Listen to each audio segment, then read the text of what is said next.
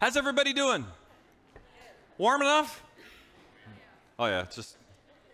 Now, all the uh, experts in leadership and so on, like that, would, would say don't draw attention to the fact that it's hot in here and everybody would like to go to sleep or be on the beach rather than here.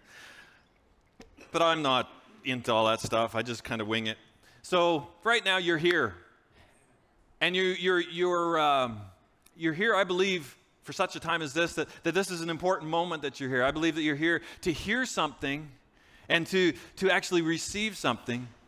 And uh, so the sacrifice of actually even being here, um, it's pretty small when you consider other people around the world and what they have to face together the way we do. I'm so appreciative of the fact that we can gather together and uh, just worship together and learn from God together. So, welcome. If you're a guest here, yeah, it's like this all summer, so enjoy it. Actually, summer in Nova Scotia is usually the best two weeks of the year, but um, hopefully this year it'll be longer than that. Today we're in week three of our series called The Pursuit of Joy. The Pursuit of Joy. What you pursue, I know this sounds very, very simple, but it's profound. What you pursue will actually determine where you end up. All right? So if it's the pursuit of happiness, happiness is something that comes and goes. Happiness, I said in the first message, is a bit of a rabbit trail. It's like you can follow it and you can go all over the place, but you never actually get to where you think you want to be. Now, joy, joy is something different.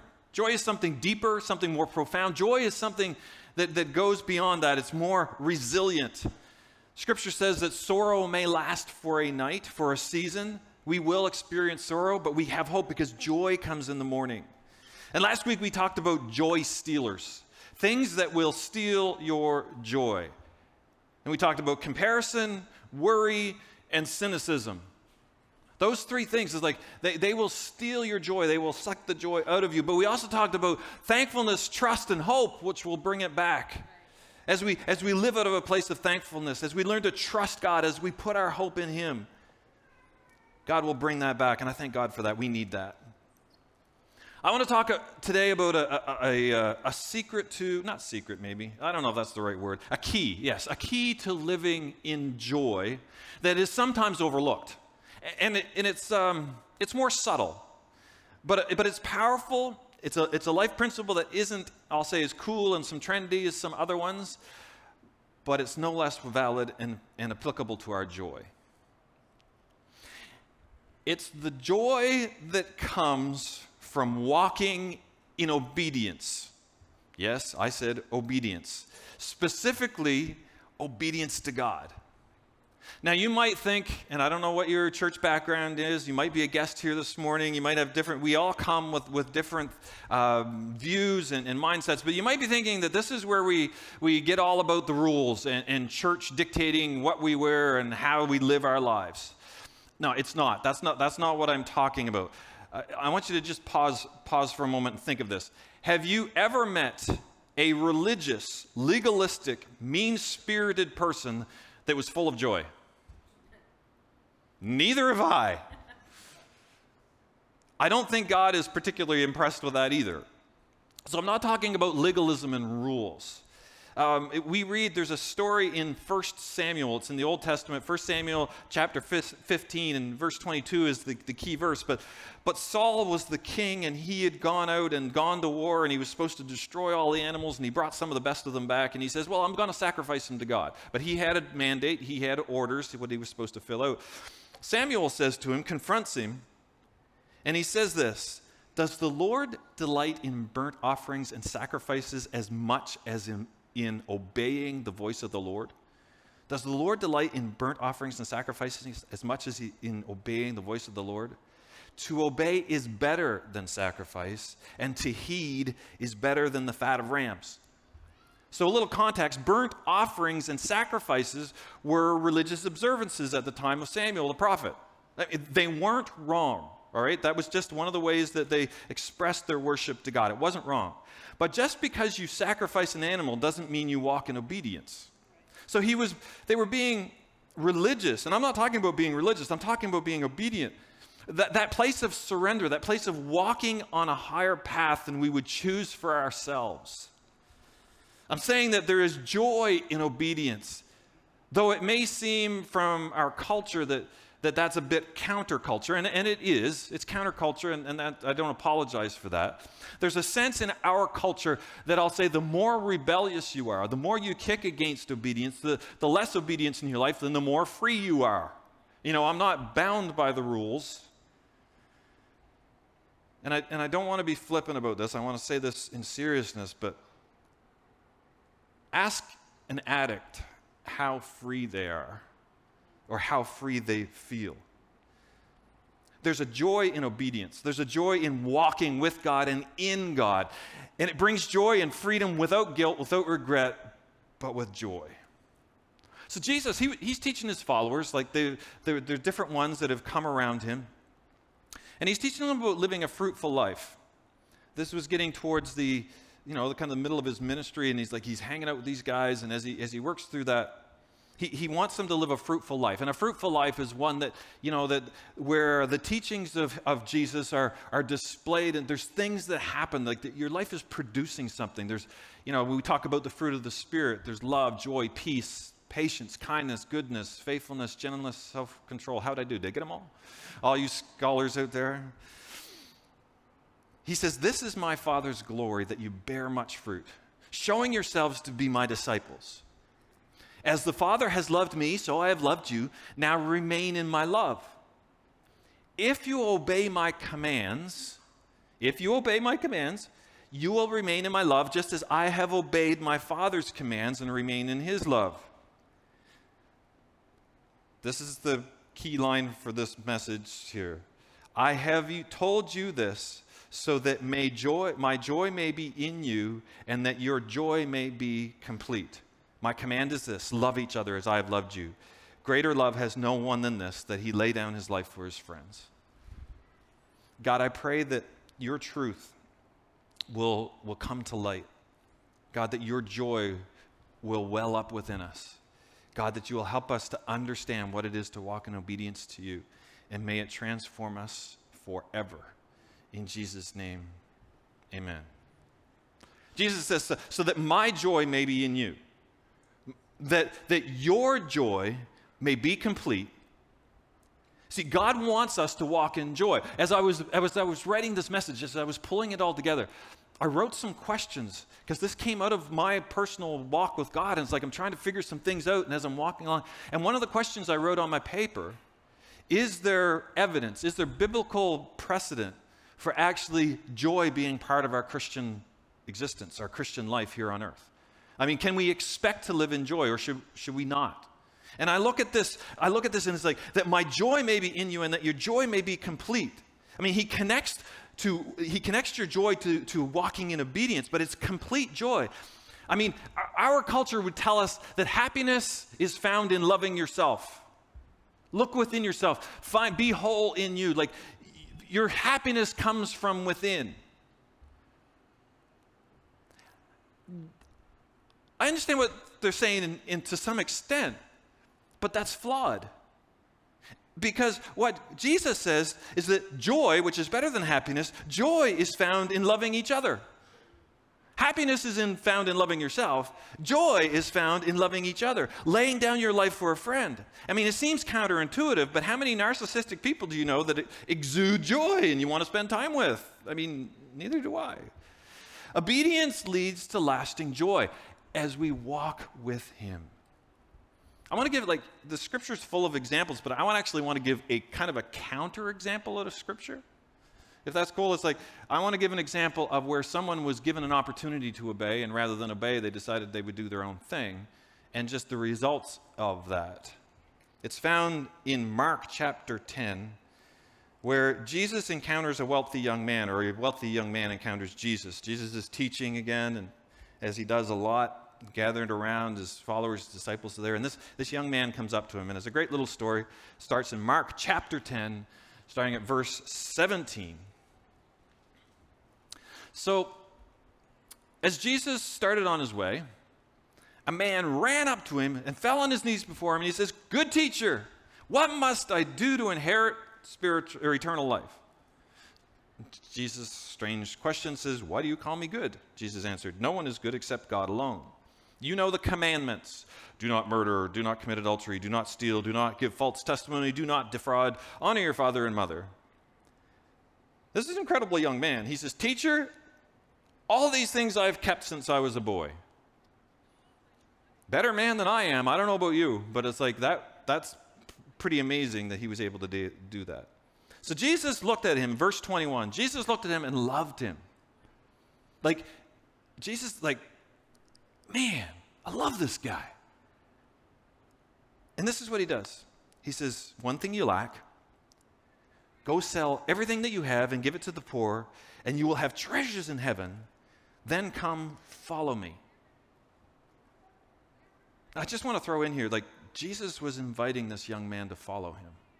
It says that Jesus loved him. It's like, Jesus looked at him and was like, man, I love this guy.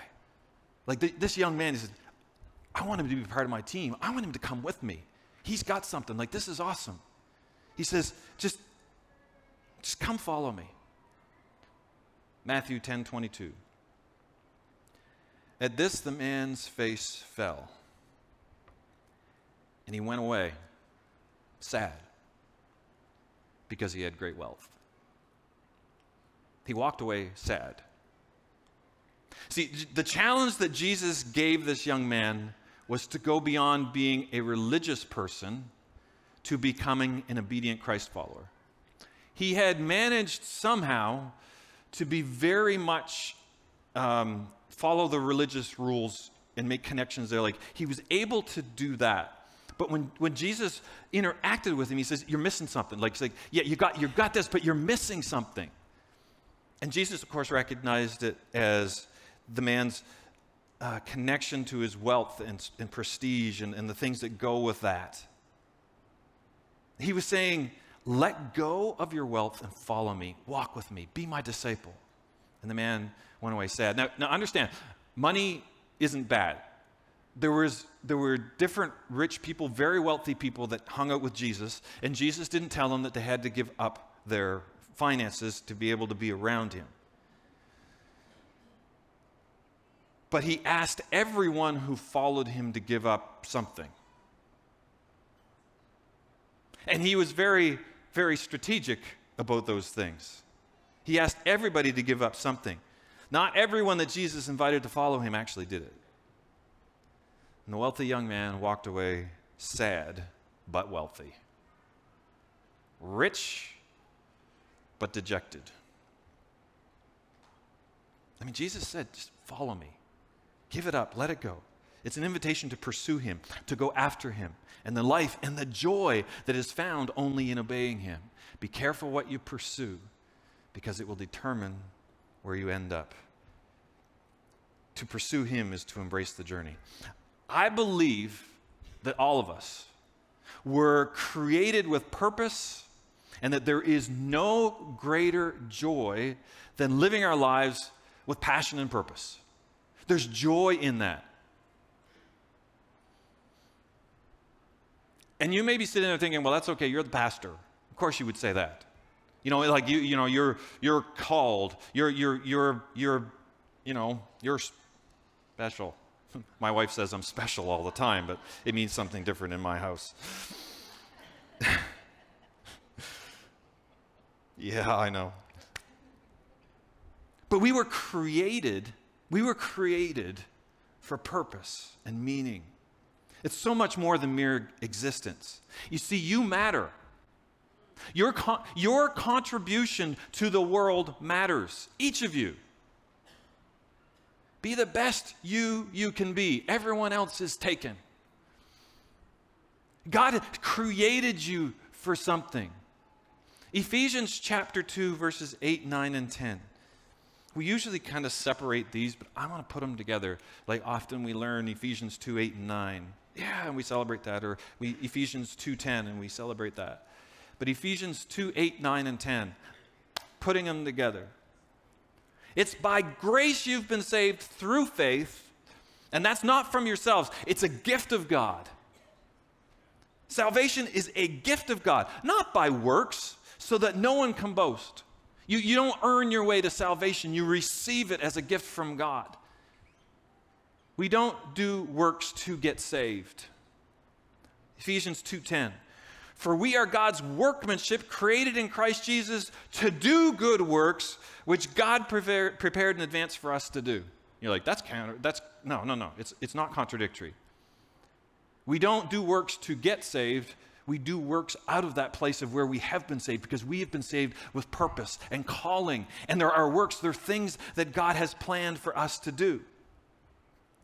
Do you know that God prepared works, things, for you to do before you were even born?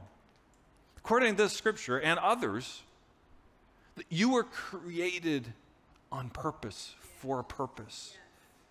He has plans for you, and they are good plans. And we discover those plans as we walk in obedience. It's a journey. You know, we get direction from, from God's word, from the Bible. We, we, get, we get direction from other ways, if I can find my notes. We get direction from fellow believers, each other. We get direction from God through His Holy Spirit. It's more than su- success, it's significance. But we, we get direction from God and we walk in it. We take this journey. I've heard people say, and it's like not every day, but I've heard people say this. I, I kind of sense, I kind of get a feeling that God is, is kind of nudging me in this direction, and you fill in the blank. It's like, I get kind of a sense that maybe God wants me to, whatever. And many times, but and then fill in the blank. I get a sense that God wants me to, you fill in the blank, but, and then you fill in the blank. Do you see the irony of that? Like, the, the, we, we kind of look at that and it's like, I mean, I get it. I mean, sometimes it's difficult to know without a shadow of a doubt that God has spoken to you or is guiding you in some way. That's where faith comes into play. I mean, honestly, I'm your pastor and I'm saying there are days most days when I am not. In fact, I don't think I've ever been 100% sure this is what I should do.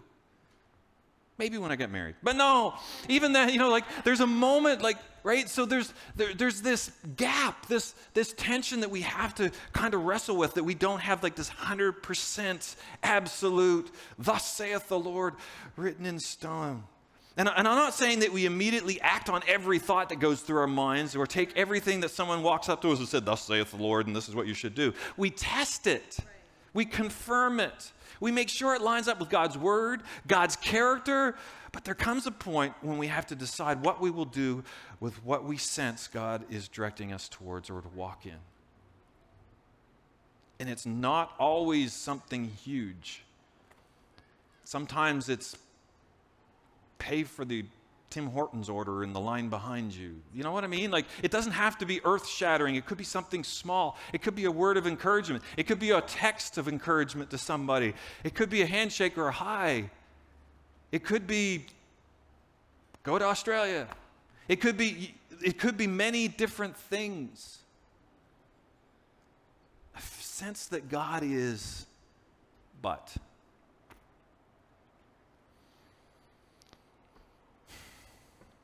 There comes a point where God, where we've got to wrestle with what God's directing us to. Philippians chapter 2, verse 12. Paul is writing to the church in Philippi. He planted this church, and he's kind of writing them another letter just to kind of check up on them and make sure that everything's going well. Not every time it did, but at this point, he's, he's, he's encouraging them in Philippians chapter 2, starting at verse 12. He says, Therefore, my dear friends, as, you, as you've always obeyed, not only in my presence, but now much more in my absence, continue to work out your salvation with fear and trembling. You get the picture of a journey here? It's like, guys, you've been, you've been obedient, you've been walking in this, and it's like, so just continue to work it out. That's what we do. We work it out. For it is God who works in you to will and to act according to his good purpose. Right? So we're working it out, but God's working in us according to his good purposes. We're walking in that, that obedience that says, All right, God, whatever you're doing, keep doing it. I want to walk in purpose. It says, Do everything without complaining or arguing. I'm not going to go there. Do everything without complaining or arguing. so that you may become blame, blameless and pure, children of God without fault in a crooked and depraved generation in which you shine like stars in the universe as you hold out the word of life. In order that I may ba- boast on the day of Christ that I did not run or labor for nothing. He says, but even if I'm being poured out like a drink offering on the sacrifices, like, even if like, even if I'm just, in, uh, Paul saying, even if I am like a sacrifice and service coming from your faith, I'm glad and rejoice with all of you. So you too should be glad and rejoice with me. I'm glad I'm rejoiced with all of you so that you too should be glad and rejoice with me. Just as you have obeyed, he said. As you work it out, as you wrestle with it, as you walk in obedience, as you shine like stars according to God's good purpose, God says, I rejoice. I am full of joy. And I want you to be full of joy as well. There's a joy in walking in obedience that we won't find any other place. There's a fulfillment, there's a, there's a sense of, of, of, real significance in walking in lockstep with God. And as I said, sometimes it's small, sometimes it's huge, sometimes it's, it takes a lifetime to fulfill, sometimes it takes a few moments, but there's that sense of, I kind of get a sense that God is. And some of you are sitting there going, I wish you'd stop talking about that.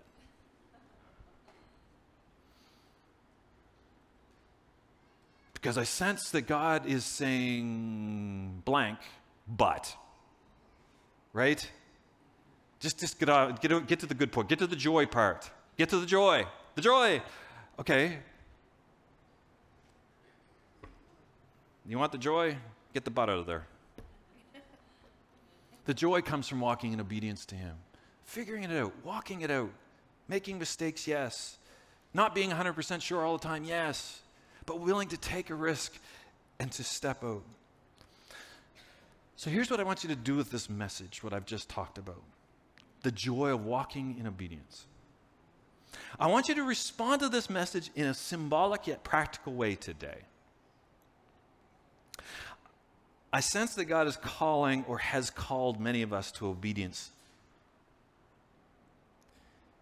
It's different for each person but it's significant to you and to God. And I'm going to ask you in just a moment, just a minute, I'm going to ask you to, if you want to acknowledge that God is speaking to you, and, and in some way you, you want to respond to that. Maybe He was speaking to you in the past and you want prayer. I'm going to invite you to come forward in a few minutes. And we're going to, we're going to take a few moments to pray as we, as we worship. But it's like, I believe that God has plans and purposes for your life. As we go into worship, it's no hurry to leave, guys, but I just want to invite anybody that is sensing that God is calling you to a place of obedience where you want to respond by coming to the front for prayer and in dedication to follow the will of God in your life. By coming forward, you're saying, Yes, Lord. This isn't a once in a lifetime thing I'm asking you to consider here. This is, this is working it out. This is, I'm asking you to consider as an ongoing journey of walk and obedience, of taking another step of faith, of recognizing that God has plans and purposes for you and you're all in. Could be in the area of your job or school.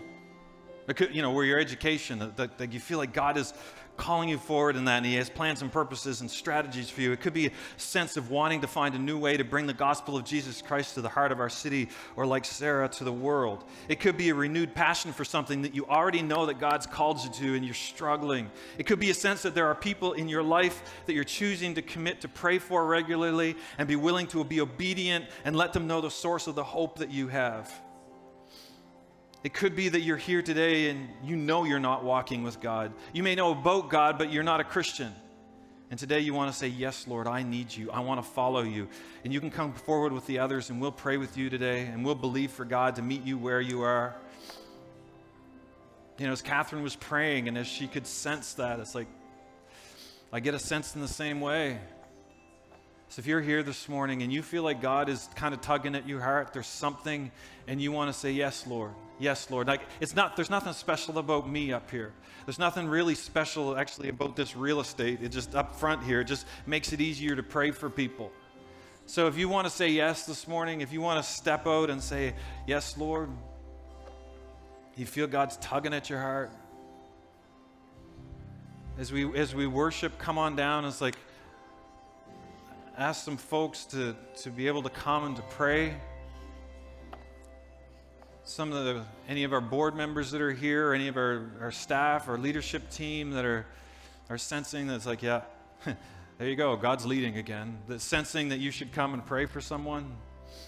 You can do that as we as we go into worship. Let me just before we start the words, let me just pray a general prayer here. God, I thank you that you speak.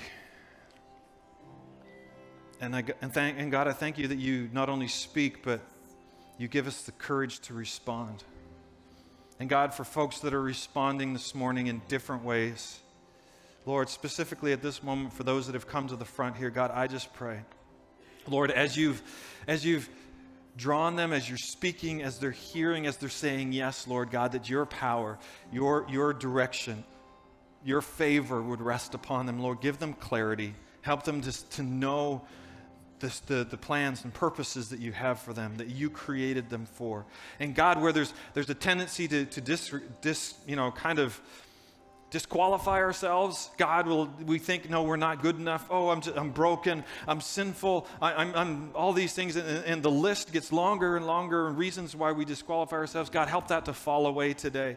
God, that you use broken people, that you bring your wholeness into that and you actually use it for your glory. So we stand before you this morning, God, as broken but obedient people, praying for you to use us for your glory, oh God. So, Lord, have your way, I pray in Jesus' name.